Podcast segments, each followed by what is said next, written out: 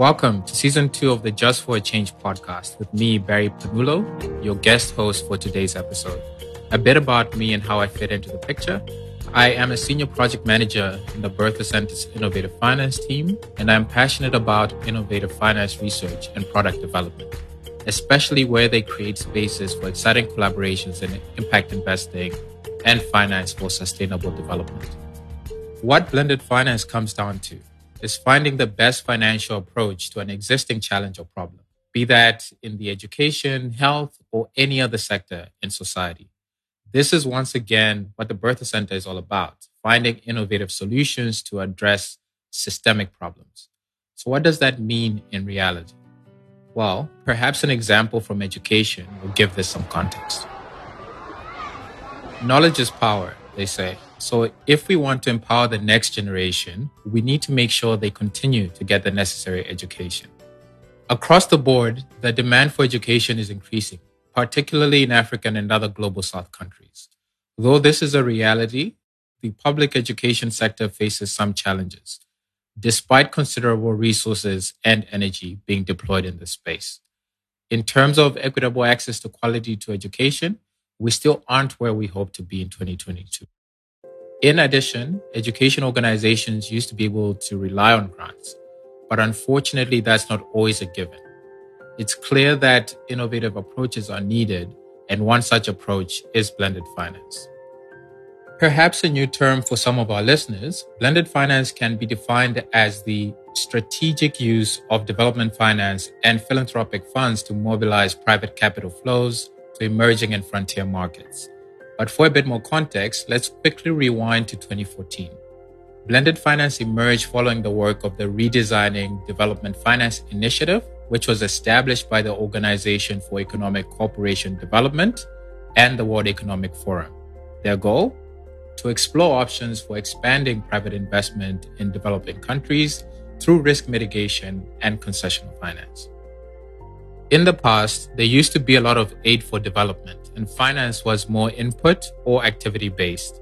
Recently, however, there has been a shift towards more outcomes based financing, where people want to fund success or outcomes. This gave a push into more interesting and innovative financing instruments, such as impact bonds, for example. Now we're entering a phase where we're looking into activity based as well as results based financing. As blended finance moves more into the spotlight, there has been a rapid growth in diverse, innovative tools and practices. As approaches have diversified, guidance on which instrument to use and when has not followed at the same pace. That's why the Bertha Center recently partnered with the Center for Sustainable Finance and Private Wealth at the University of Zurich, as well as Roots of Impact on the project, Blended Finance When to Use Which Instrument. This was made possible by funding from the UBS Optimus Foundation.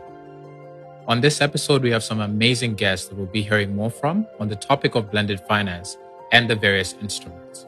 On that note, let me introduce them to you.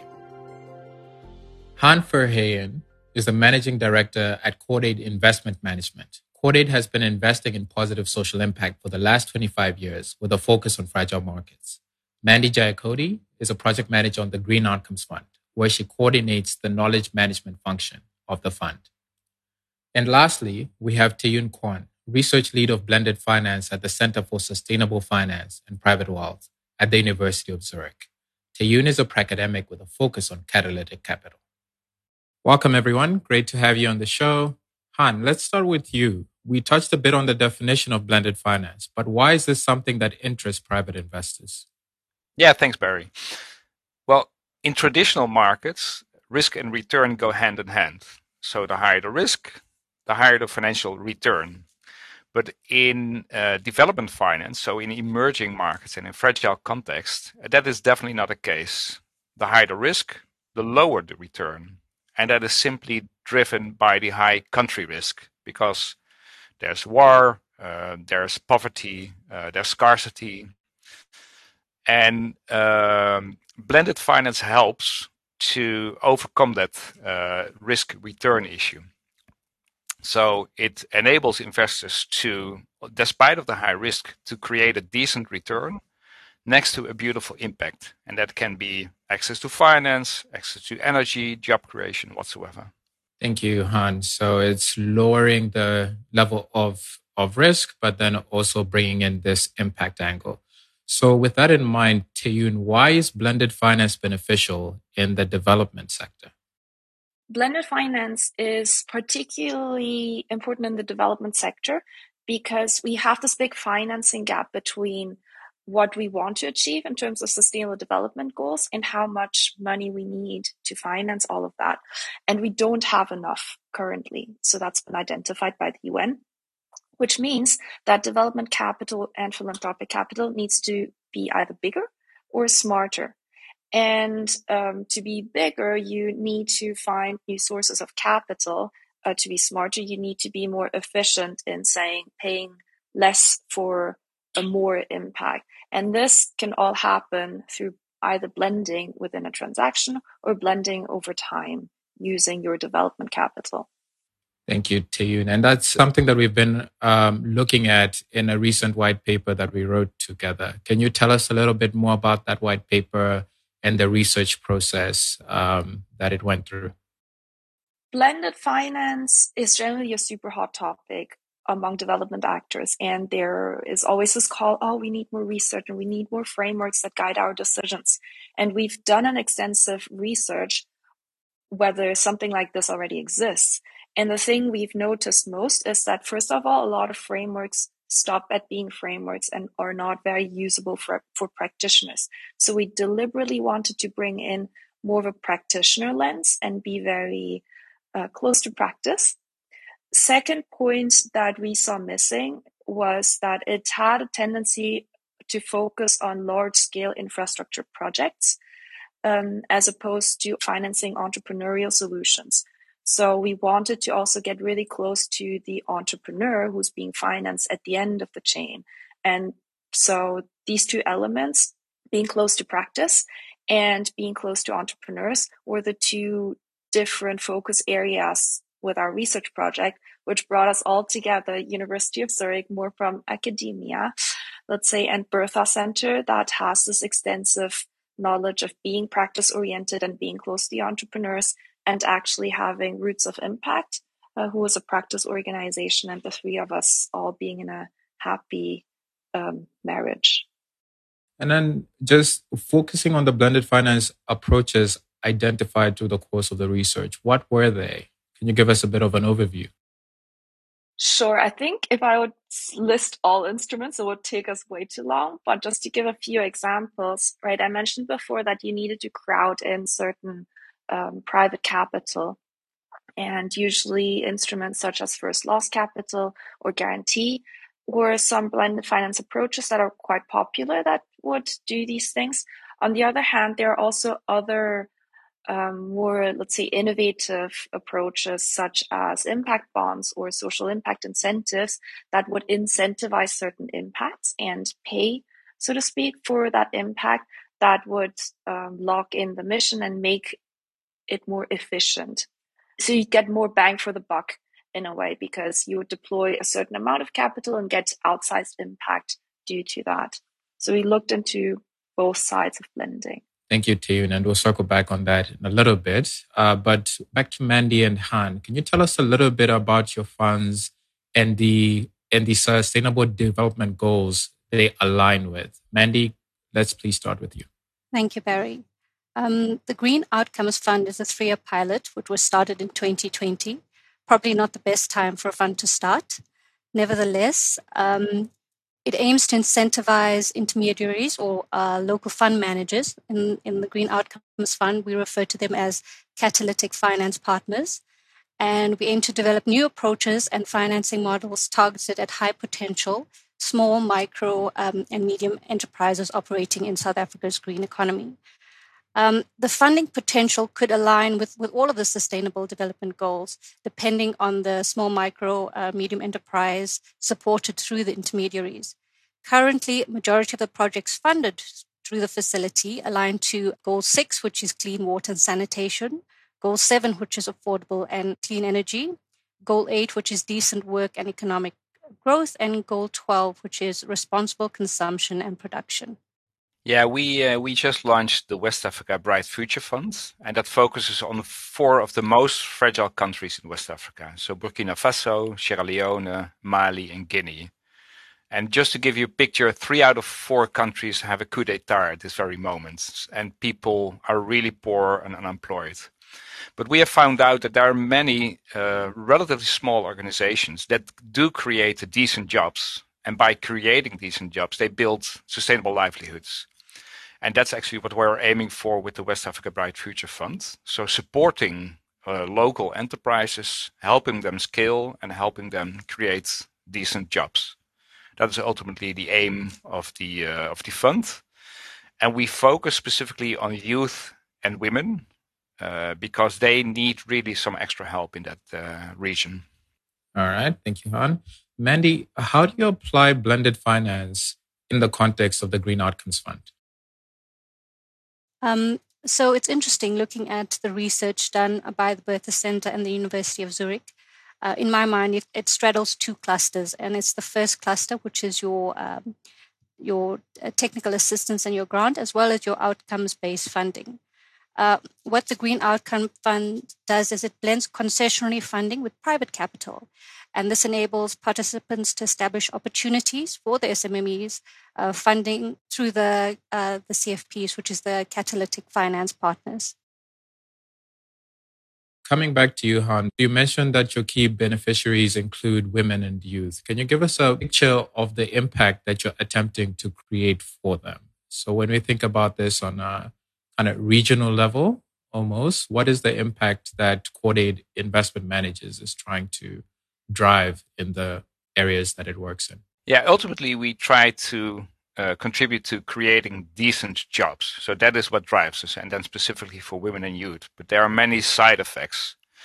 For example, we invest in uh, uh companies that are active in clean energy. Uh, and next to creating decent jobs for these target groups, you also provide access to uh, to energy and that is particularly in rural areas really an important thing for uh, for these uh, livelihoods. Thank you. And Taeyun, back to you. Based on the research, what are some of the key things to keep in mind when choosing the most suitable approach? So, in our first report, we laid out 12 key questions that anyone can use and go through to identify or clear their thoughts, sort of before deciding on a certain approach. Um, what I found interesting in general is that people who are setting up a transaction were perhaps not as clear about their primary motivation. So some people would say, hey, we want to crowd in more capital, but would then use instruments or approaches that were not very effective in crowding in capital or investing in very early stage companies, for instance, with first loss capital um, in the hopes of drawing in commercial capital. But commercial capital usually doesn't have much interest, even if it's de-risked to invest in super early stage companies because they don't have a financial track record. So it's still too risky for them. Things like that. So being very clear about your primary motivation for me um, seemed like a really good way to start. And then we have a upcoming report or upcoming tool that we want to set up that provides a more granular and detailed guideline or step by step guideline that would help you, okay, once you have your primary motivation and your theory of change or your investment thesis in place, what else can you add? Uh, what else should you think about? And there were two things that were really missing for me of that we've heard from practitioners and you know Han your organization being an exception because we thought it was a really good example that does it well was actually think about the enterprise and what they need in terms of capital and not what do we as an investor want to deploy and then the second part was okay what is the end beneficiary or the end impact going to look like? And how can we then cater this back into the design of the transaction to make sure that this impact happens was actually not considered a lot. Because probably a lot of these capital providers sit very high level in in Bern, in Amsterdam, um, in The Hague, and they're a bit too removed to think until the very end goal how the impact is going to look like in a very specific way. A very interesting take there, you. Han and Mandy, what, what are your thoughts on that? Can you link that to the rationale used to choose approaches on your fund? Um, Han, let's start with you. Yeah, I think Taeyun is really making an important point. Um, so it starts it really understanding the market in which we invest and quite a lot of impact investors uh, work from the United States or work from Europe. But in order to be successful and to really support local economies, you need to have feet on the ground. So, for example, in West Africa, we do have local investment managers in, in Freetown, in Bamako, in Ouagadougou, uh, that on a monthly basis visit the enterprises that we support. And, and, and consequently, they know the local context and they know the needs of the enterprise and and can truly support that. So that is one of the lessons that we have learned. Proximity. Have your feet on the ground in order to support those enterprises. Thank you. Mandy, what are your thoughts? I agree uh, with Han and Taeyun. I think um, through your research in the report that you guys presented, uh, Barry, uh, what came out quite critical was when choosing the instruments, their key considerations, and that was quite well outlined in the report. And some of that was considerations are you know, understanding the organization and investee context, uh, the purpose of the transaction and the resources available. These are all key in developing a solid model and understanding that, you know, there are going to be tweaks that would happen to the model and um, you should be open to that also. Thank you, Mandy. And I think that's a good segue to you, Taeyun, and the 12 questions that you identified that can help practitioners as they select financing approaches. Could you give us an overview of those? Yeah, so the, the 12 questions we identified, we bundled them up into five themes. One is the organizational context. Um, second, purpose of the transaction. Third, investee context. Four, cost and resources. Five, risk and return. One element that was oftentimes, I mean, there are frameworks out there that help you guide your decision making and choosing certain approaches. So we're not the first one doing this. But what I find unique about our approach is that it's quite holistic and human centric in a way. So it does have a certain logic related to cost and resources, risk and return, and so on and so forth. But we added the layer of the human part. Which organization is it that is trying to deploy this capital? Because this actually, at the end of the day, matters a lot, realistically speaking.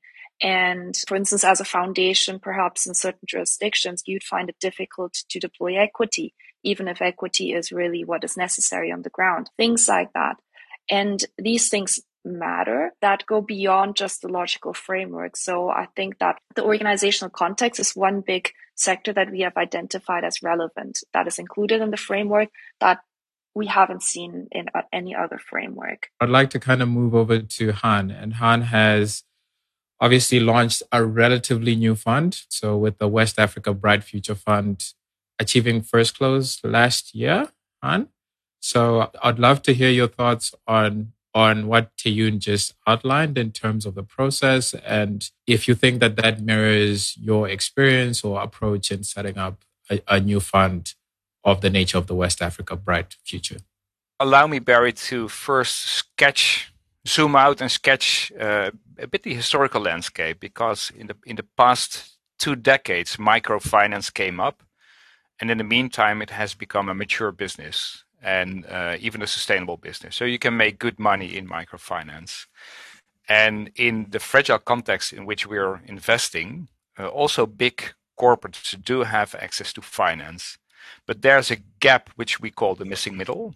Uh, these are typically growing enterprises, which we call small and medium sized enterprises, SMEs, and they don't have access to finance. Uh, there is hardly a local market. If you want to have a loan as an entrepreneur in these uh, contexts, uh, then uh, the interest rates are really high and the collaterals that are needed are immense. But they do contribute to economic development. So it's important to show that uh, serving these enterprises, serving the missing middle, is a sustainable business model, and that's actually what we have been doing in uh, in the past decades, in the past 25 years, and we are trying to prove with the West Africa Bright Future Fund that it's a sustainable business. Um, uh, and for that reason, we crowd in external investors that get a decent return next to a beautiful impact, uh, uh economic development in that in that area. Ultimately, we want to prove that uh, serving enterprises in these markets, providing them access to finance, is a sustainable business model. And we get a lot of support from our um, our partners so we have a first loss investor on board from uh, USAID. There's a credit guarantee from the Development Finance Corporation in the United States. And based on their support, we are able to attract external investors that, that do get some return next to that uh, beautiful impact. Thank you, Han. And Tae has kind of mentioned the influence of context on the choice of instrument in a sense. I think that our listeners would be quite interested to hear what is what is the unique point um, that you're addressing in West Africa? So, in other words, is there a unique approach that that is required in that geography versus others that you've seen? Yeah, in West Africa, there are hardly there's hardly any international lender simply because the risk is too high. Um, and with that structure of the first loss and a credit guarantee, we are able to invest and uh, scale our operations over there. Um, and maybe we're simply doers, so we like doing things and uh, set things in in motion. And what I like about the research project is that uh, there's also a scientific approach, and we can learn from that. Um, and bringing these words together, so uh, uh trial and error versus uh, science, I think that can have an immense effect on the industry in total. Thank you so much, Han. And I'd like to kind of conclude by just getting a, a, sense of the projects or enterprises that that your respective funds have worked with. So, how has blending uh, helped them uh, along their journey, and how do you think they might describe the value of your fund to others? So, I'll start with Mandy, and then circle back to you, Han. Thanks, Barry. Um, I think there's two types of beneficiaries for the Green Outcomes Fund. The primary beneficiary would be the intermediaries, which, who are critical because they form the nexus between the supply and demand. Uh, and they are, uh, you know, they develop this, the, the ecosystem in which they we operate, you know, in a large way. Um, and what the fund aimed to do was um, to try to incentivize movement in a specific direction. And this was basically to invest more into SMEs, uh, you know, the uptake of it in, in South Africa's green economy. Um, it also encouraged the uptake of verifiable green uh, metrics across the local investing um, industry.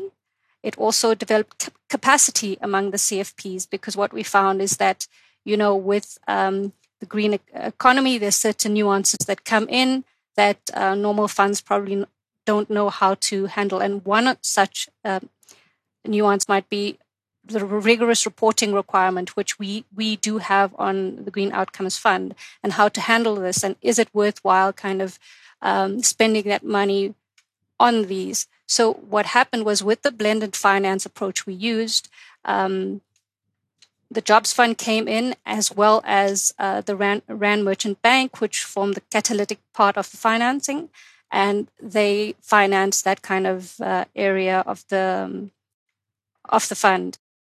I think also uh, what it does and what we found that it supports price discovery on the delivery of uh, green outcomes, which is very important because currently the fund uh, in this pilot phase is looking at jobs because Jobs Fund is financing it and um, it is one of those areas that is easy to kind of um, understand what the pricing of jobs is. So, what we're looking forward to doing in the next iteration is trying to understand the pricing of outcomes and how that works within our model.